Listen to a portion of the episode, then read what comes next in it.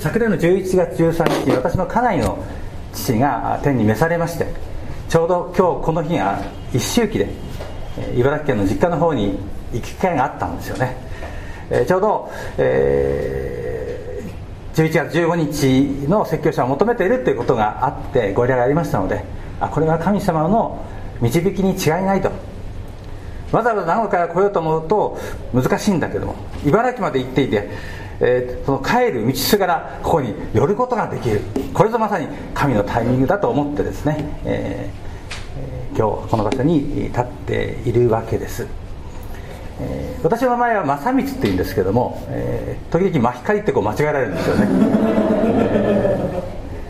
両親がクリスチャンで私はこの牧師の3代目なんですね、えー、両親が生まれた私を見て誠に世の光となって生きるようにということで誠の光。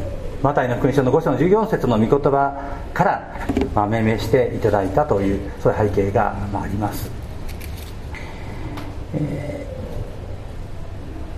ー、私たちの信仰っていうのはどこかで始まっていくんです。自分自身が1代目のクリスチャンという方もいれば親がクリスチャンで、えー、自分は小さい頃から教会に行っていたという人もいるし私のように、えー、生まれてからずっと教会と聖書っていうものが身近にあってそれが当たり前だと、ね、神様がおられることを、まあ、神様を私は信じた経験がないんですよ。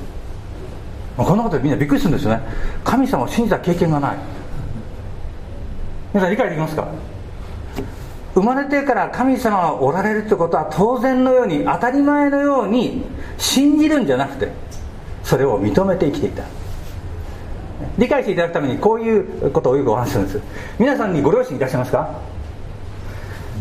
この人があなたのお父さんだっていつ信じましたかって。え？ってみんな言うんですよ。いやいつか分かんないお父さんだっていう事実の中でその関係の中で生きてるわけですよね。私にとって神様は認める存在じゃない。事実目に見えない方だけども身近におられ生きて私たちの人生を導いておられる。そして私の祖父母私の両親そして教会にいる信仰の先輩の兄弟姉妹たちの人生の生き方の中に目に見ることはできないけども神様は確かに生きて働いてる。そういうことを、まあ、実感しながら、ま、生きてきたわけです。え今日はですね、えー、その信仰ということについてヘブル人の手紙の11章から皆さんと一緒に分かち合いたいと思うんです、信仰とは何かということと神に喜ばれる信仰というのはどういうふうに形成されていくのかっていうねそんなことをご一緒に見ていきたいと思うんですけれどもヘブル人の手紙の11章には私たちよりもはるか昔に神を信じ生涯を全うした信仰の先輩たちの記録が載っている。さっきお話しましたよね。神様は目に見ることはできないけど私の両親たちの生き様を通し祖父母の生き様を通し教会の先輩たちの生き様を通して目に見えない神様をリアルに感じて生きてきた、神様はそういう私たちにねこのヘブル人の手紙の11章を通してその実例を見せ神が私たちの人生を導かれるんだということを教えようとしているんだ。最初にですねさて信仰は望んでいることが保証し目に見えないものを確信させるものでってあるんです。で信仰っていう言葉をこう考えた時に日本ではね信心っていう言葉と信仰っていうこの2つの言葉があるんですよ。我々は信仰を使いますけどもね多くの日本人は信心っていう言葉を使う。でこの言葉にはですね強調点があって信心っていう場合には信じる心が大事なんだと。それをこう引き伸ばしていくと信じる心があれば信じる対象は問題にならない。いや信念を持って取り組めばどんなことでもいいんだっていうふうにねそういう日本人の信仰観宗教観というものにつながっていくんです。だからイワシの頭イワシの頭っていうのは最も価値がない利用価値がない捨てるしかないそうイワシの頭でも柊に刺して家の門にこう飾ったらね魔除けになる。私実際見たことありますよ。あ本当に飾ってある、ね、だから価値がないもう捨てるしかない利用価値がないものであったとしてもそれを飾って何かそれをすれば意味あるって思えば価値があイワシの頭を信じるから、ね、信じる心が大切なんだ。でも聖書が教えてるのはそうじゃない。信仰ですよね。信仰っていうのは信じて仰ぐ、ね、つまりどなたを仰ぐかっていうことが大事だと。私の心以上に誰が私が心を向け礼拝を捧げる方かっていうことをはっきりと知ることが大事だって。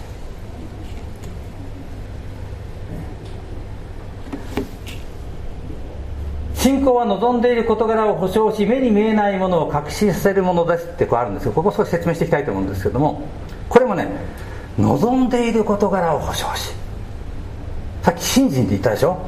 そうだ神様はきっとこれを私にしてくださるに違いない。って私が強く望んでいること強く念じていること。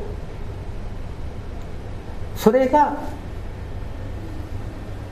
まだ見えないけども必ずそうなるって確信できるって意味じゃないんです。私たちが望んでいるものは何か。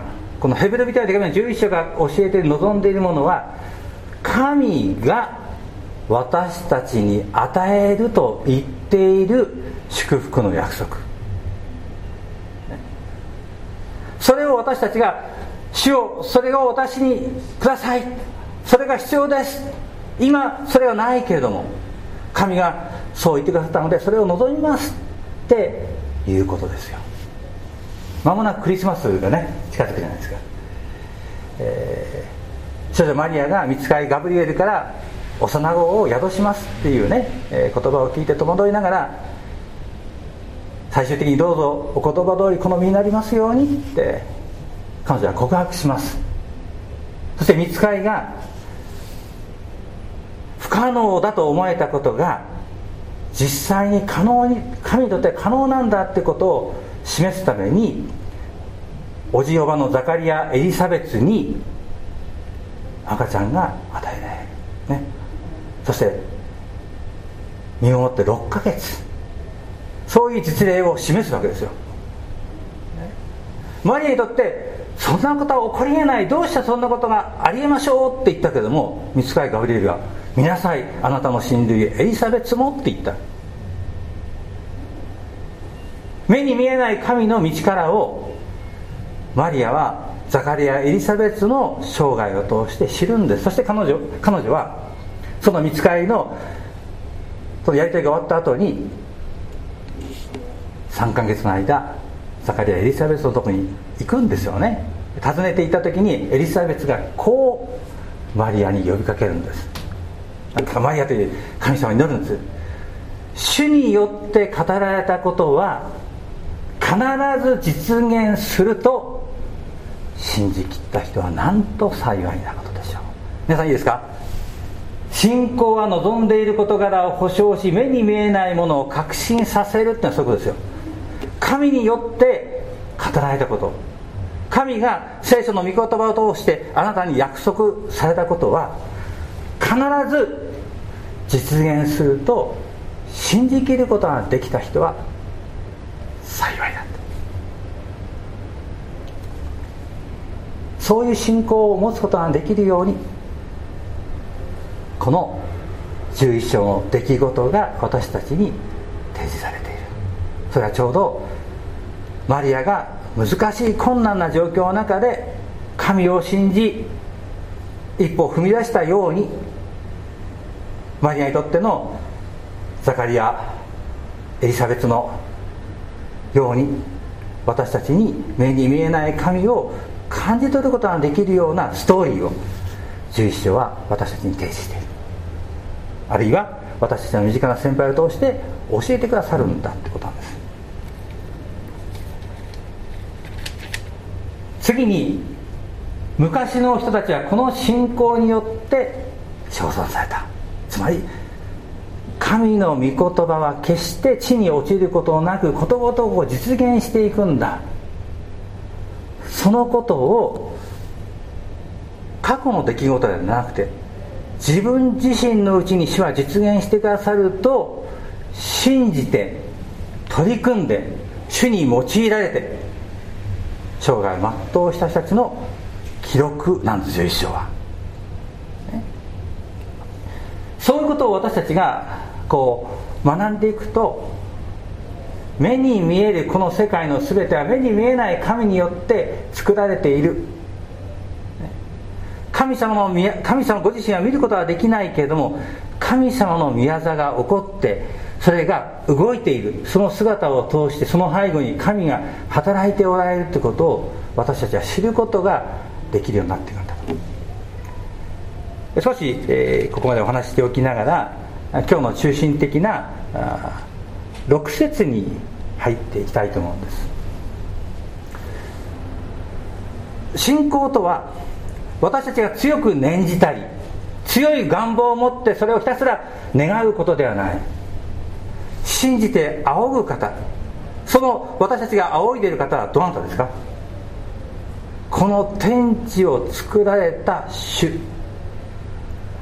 私の命をお作りなり私の人生を導き罪によって神の祝福を失っていた私たちを御子イエス・キリストを通して御子の十字架と復活の贖いを通してもう一度身元に引き寄せ神の子供としてくださったお方。それが私たちが信じる神です。もうすぐクリスマスですよね。マタイの福音書を見るとイエスの父ヨセフに見つかいが幼子の誕生を予告します。その時に生まれる子はイエスと名付けなさいって言うんですよね。もう一つ重要な鍵になる言葉を言うんです。その子はインマヌエルと呼ばれると。その意味は神は私たちと共におられるという意味だクリスマスのメッセージの中心は巫女がこの地上に来られたってことの中にある込められたメッセージは神がこの天地を作られた神がこの私の人生の中に共にいてくださる。遠い神じゃない。私の人生に寄り添ってくださる。そういうお方が私たちの信じる方だって。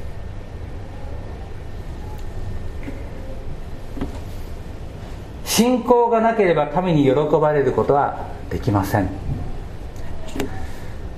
神に喜ばれる信仰は2つあるっていうんです。この箇所ね。第1番目は神に近づく者は神を神がおられることを信じなければならない。いや先生もうとっくに信じてますよ、まあ、私はこのこのこれまでね牧師をしてますから教会いろんな方がいらっしゃるんです、ね、で来た方に必ず聞くんです「大田さんは神様を信じていらっしゃいますか?」って。そうそうね。意外と高い確率で「はい」って言うんですよ。さあ皆さんどうします次次次の質問は「ああそうですか。あなたもクリスチャンなんですね」って言いますか？違いますよどの神様を知ってらっしゃいますか？って。そうでしょ？神様を信じてるっていうけどもその神様はどの神様かわからないじゃないですか。日本には八百万の神がいるんですから。ね？同じ神という言葉を使っている。で聞くとねあの、まあ、違うもののケースが多いんですよ、ね、私たちが信じてるのは天地をお作りになられた創造主を私たちは信じている、ね、じゃあそういう方がいるっていうことを信じることが神に喜ばれる信仰かっていうそうじゃないんです、別の開きません別の聖書箇所では悪霊どもでさえ神はお一人だと信じていて身震いしてるって。えいいですか？悪霊だって神の存在を知ってるんですよ。私たちが知ってる神がどういう方ですか？独り子の御子さえ惜しまずに私たちに愛を注いでくださる御子がこの地上に来られたのは神は私はあなたの人生と共に歩むというねそういうメッセージですよ。ここで言われてる神がおられることを信じるっていうのは誰でもない。いやそれはヘブルヘブルの住所にあるね昔の人たちじゃない。私の祖父が最初にクリスチャンになって牧師になったけども祖父母のうちに働いた神。祖父母が信じた神。私の両親が信じ従った神。それを信じてるんじゃない。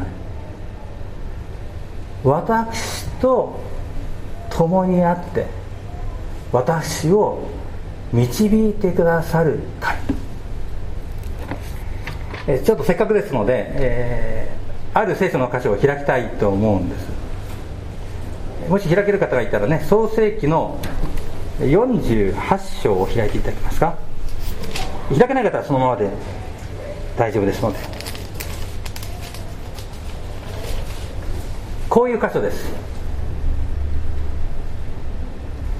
ヤコブという人がね祈った祈りです。それからヨセフを祝福していった私の先祖アブラハムとイサクがその見舞いに歩んだ神。今日のこの日までずっと私の羊飼いであられた神。すべての災いから私をあがられた見つかいこの子供たちを祝福してくださいと言った。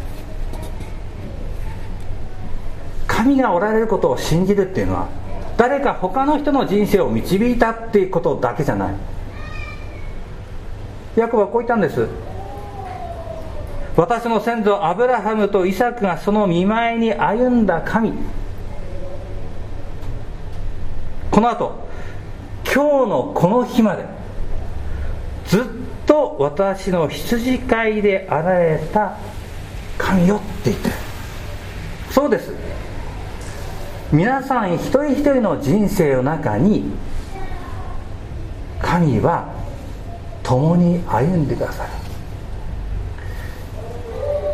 旧約聖書を見るときにこのヘブル人の11章もそうなんですけどもここに出てくる人たちは貧困法制で何の過ちもなく全ての面で秀でた人たちかっていうと困難に直面し時には失敗をし挫折をする。けれども神が彼らと共におられたので彼らはその中から立ち上がり神の栄光を表す生涯を全うできたってことなんです聖書が教える最も大いなる祝福はこの世界をお作りになり私に命を与え導いてくださる主が誰でもないこの私の人生に寄り添ってくださる。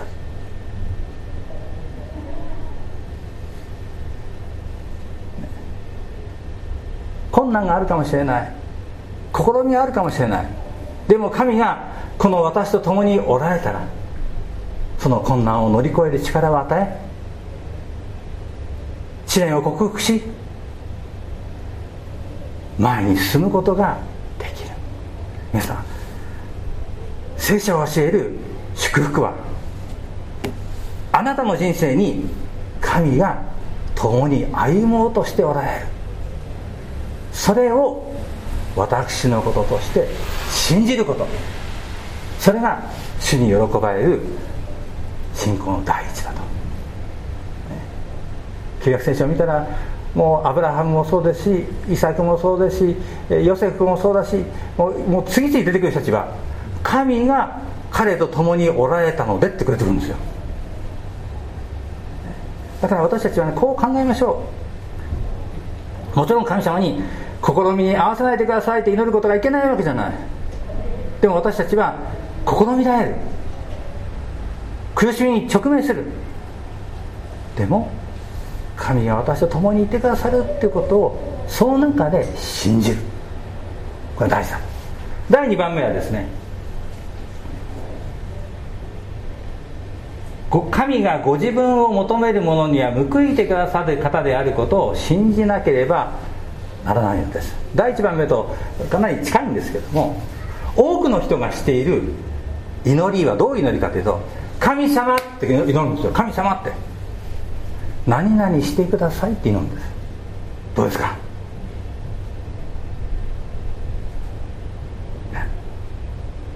子供たちはですねよくお母さんにねお母さん何々してお母さんお腹が空いたお母さん何々ってこう要求するじゃないですか。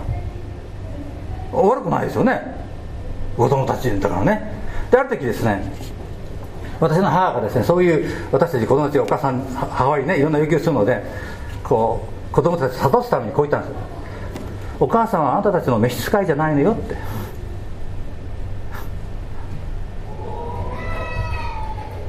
どういう意味か分かりますよね。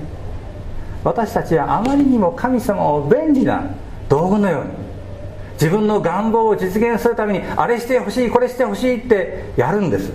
それいけないわけじゃない。子供だから。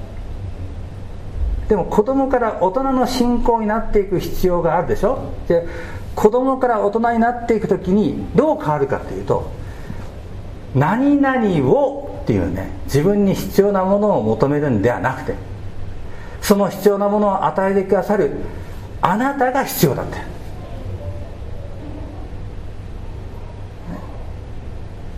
大事なのはお母さんがいつも一緒にいてくれることだって。うちでですね今モモっていう犬を飼ってるんですね。でもう今13歳になって老犬なんですけどもどこに行くにもね金魚の船ついてくるんですよ。寂しいんですね。ちょっと見なくなると置いてかれるんじゃないかと思ってもうすぐ私を求めて家内を求めてカーッと走ってくるんです。なかなか可愛いですね。いやもちろんお腹空いた時にあのご飯を求めたりね、えー、お取りしたい時にそういう素振りをしますよ。でも何よりも私は家内を求めてそばに来てそっとなでなでしてほしい。よりすりついてこうしてくるんですよ。それを見てねああ神様が私たちに望んでいる。姿勢はこういうものだろうなって。神様あれしてほしいこれしてほしい、まあ、それを叶えてあげたいと神様は思ってらっしゃるんですよ。でもいつもそういう要求ばっかりであれ？私はあなたの召使いじゃないよって。だから言葉に注目しましょう。神に喜ばれる信仰の第2番目は神がご自分を求める者には。神に何々を求めるんじゃない。神は独り子の御子さえ惜しまずに与えてくれた。エペソの手紙を読むと一緒に。神は天にある全ての霊的祝福をもって祝福してくださいましたって書いてあるんですよ。ある時ねハッとさせられた。あ天国は空っぽだって。だって全ての霊的祝福を持って祝福したらどうですか？なのにもっともっとって我々言うんですよ。いや神は最も大切なかけがえのないご自分の独り子の御子イエス・キリストがバプテストのヨハネから洗礼を受ける時にこれは私の愛する子私はこれを喜ぶって言ったその御子をこの地上に使わした。誰のために？私のために。神が私と共にいてくださるってことを私が告白できるように。私が愛されているってことが分かるように。誰でもない。使いっぱしじゃないですよ。預言者でもない。ご自分の独り子の最も大切な御子だから天にある全ての霊的祝福って言ってるんですよ。なのにもうすでにもらってるのにもっともっとって。いや最も大切でそれが神様からプレゼントなのにそれをこちら横に置いといて求めて神様喜ばれる信仰の第2番目はもちろん子供のように素直に苦しいこと方に神様って祈っていいんです。でも大事なのは神様あなたがこの時私と共にいて知恵を与え力を与えてくださいと祈ることです。私は牧師として奉仕する中で大変厳しい状況の中に立ち会うことがありますね。ある時こういうことがあったんです。一人の、えー、アメリカ人とね結婚してる日本人の女性がいて、えー、里帰りしてきていておばあちゃんがね、えー、もう命が短いって。で帰国する前の日に日曜日でね先生ご夫妻来ておばあさんのためにおばあちゃんのために先生一度訪問して福音を語ってくれませんかって。はい分かりました。いいですよって言ったんです。明日お願いできますかって。明日帰国するから帰国する前にお願いします。ぜひ福音を語ってください。いやいやいや何の準備もないじゃないですかね。もちろんその日のもう祈るし車のエンジンをかける前に車の運転席に座って出かける前に静まって祈るどう祈ったでしょう。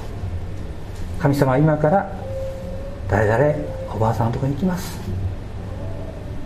福音を語ってほしいと言うけども一度も会ったことがない。どういう信仰の状況かもわからない。神様あなたが共にいて語るべき言葉を与えてください。必要ならばおばあさんの心を開いて私が語る福音の言葉が届きますようにって。駐車場に着きました。演じ来て。出かける前しよ。う御言葉の約束のとにあなたが共にいてくださいってそうやって初めて会う。どういう状況か分からない。不安とどうしていいか戸惑いがある中で主が共にいてくださるっていうことを祈り求めながらよした。そしたらね家族みんなそのベッドを囲んで見てる牧師が何を語るか。どういう状況か。で私が行ってねあのその名前をで大々さんってお孫さんのね茜さんがあ通ってる教会の牧師です。って言ったら「ああああもうなんかせっ込んじゃってるこれ話どころじゃない。どうしようって。しようでも結果はどういうことかというとおばあちゃんはイエス・キリストその日信じた。ああ神様が共にいてくださるって。だってそうでしょう。会ったこともない。どういう心境の状況もわからない中で福音を語ろうと思ったらいきなりごほごほ言って話どころじゃない。今看護師さんを呼ばなくちゃいけないんじゃないかっていう状況ですよ。その中で落ち着いて福音を丁寧に語ったら信じますかって言ったらうんって言って。みんな拍手ですよ。いや拍手はいいけどこっちの気持ちを考えてくれって。すごい。そしてねあの帰り際グッジョブって言って。アメリカのお土産1個くれて。でもそのことで何を学ぶかっていうと私たちにとって最も力になるのは神様あなたが共にいてください。特に難しい状況。ね。そういう病室に向かっていく。例えばもうまさに命が今晩ついえるっていうようなねそういう人のもとに先生もう命がないので先生最後に来てお祈りしてくださいっていうそういうことしばしばありますよ。で病室に行って賛美歌を歌って御言葉を歌って祈る。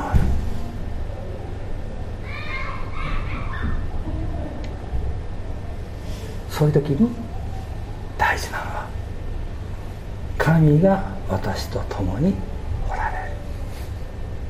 もう一個だけお話して終わりたいと思うんですけどもそのある病室でね、えー、訪問して聖書を読み賛美歌を歌いそのおばあちゃんのために祈ったんですよね。祈った後そういうことないじゃないですか。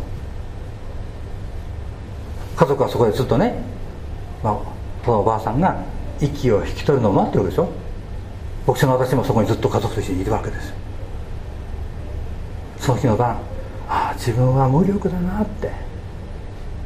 もちろん祈ることはできたけどそれ以外何もすることができないってすごい失望感のようなものを感じたんです。そのおばあさんは召されてその晩召されて葬儀は終わりました。その後それ落ち着いてから神様からある一つの光を与えられた。私は無力だと思っていたけどもどうだ神様。自分の家族が愛する家族がまさにこの地上を去るっていう時に家族以外の人がそこにいますか普通。そこに牧師である私がいる。神様はこのことを見ておられる。だから私はすごい勇気をもらった。あ私の牧師としての存在はそこにも神が目を留めておられる。神がそこにおられるっていうことの一つの印になる、無力じゃない。私は無力かもしれない。でも私をお使わしになった方がそこに働いていてくださるってことを示すことができる。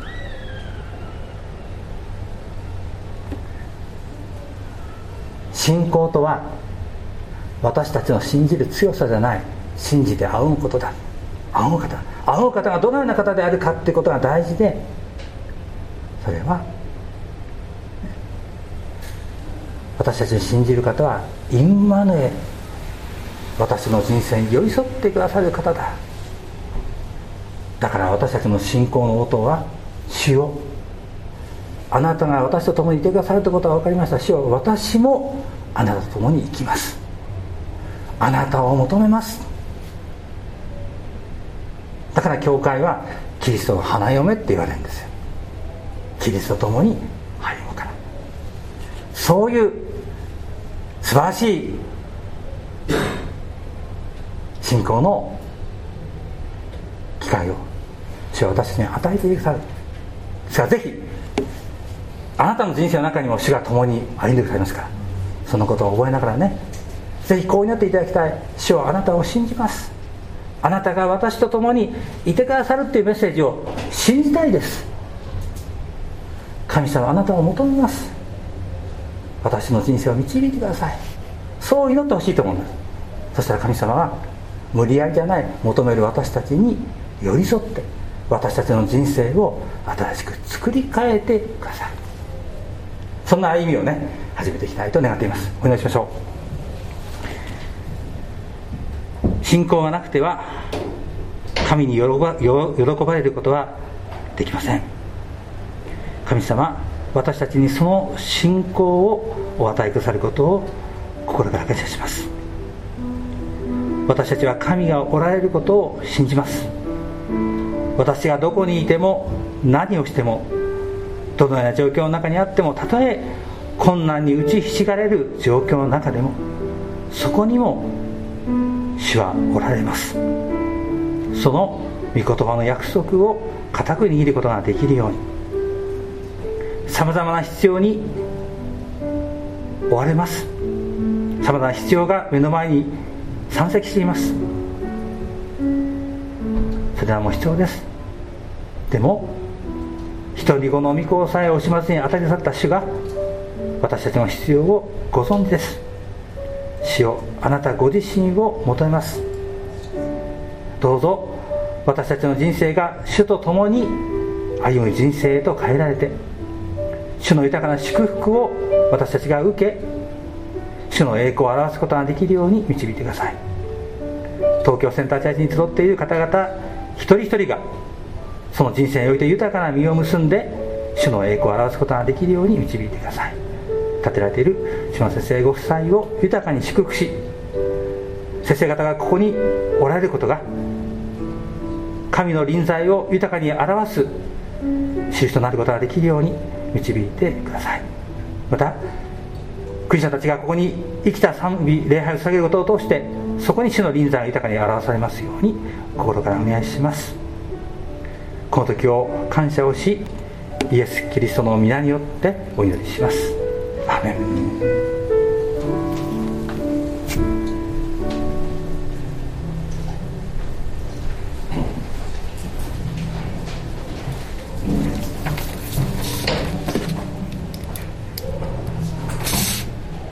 それでは、えー、ご起立ください。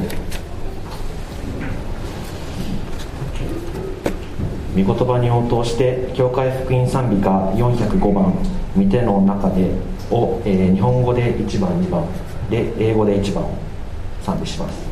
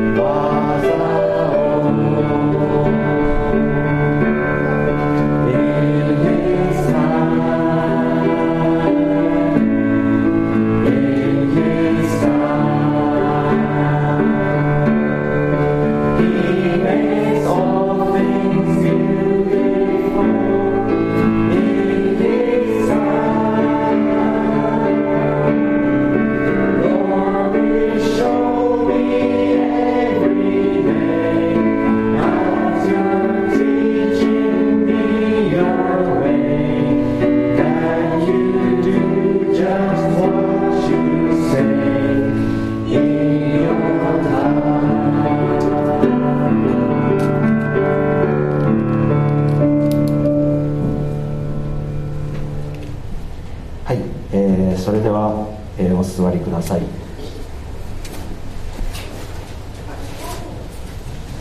続いて神様への感謝の表れとして献金をお捧げします。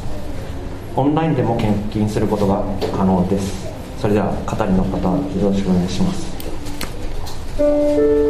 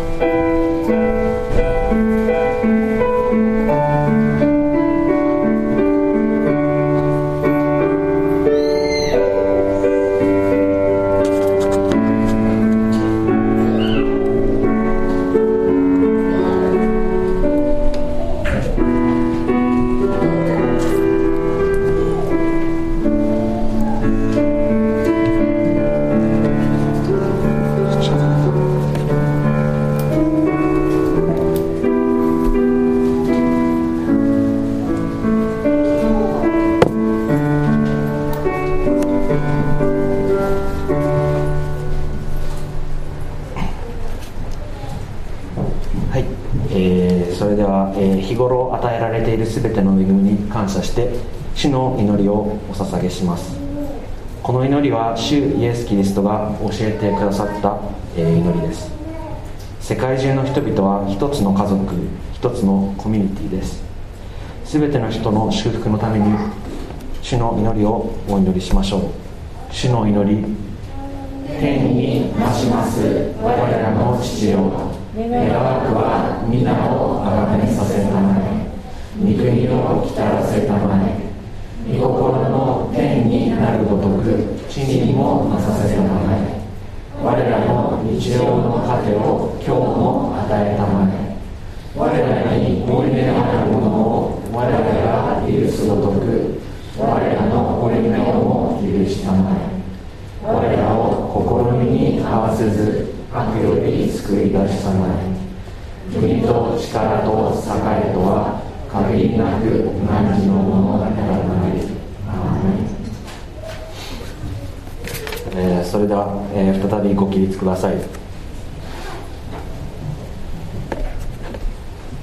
教会福音賛美歌382番「ゴッドブレスユー」をもって互いに祝福しその後祝福のお祈りをしていただきます Thank you.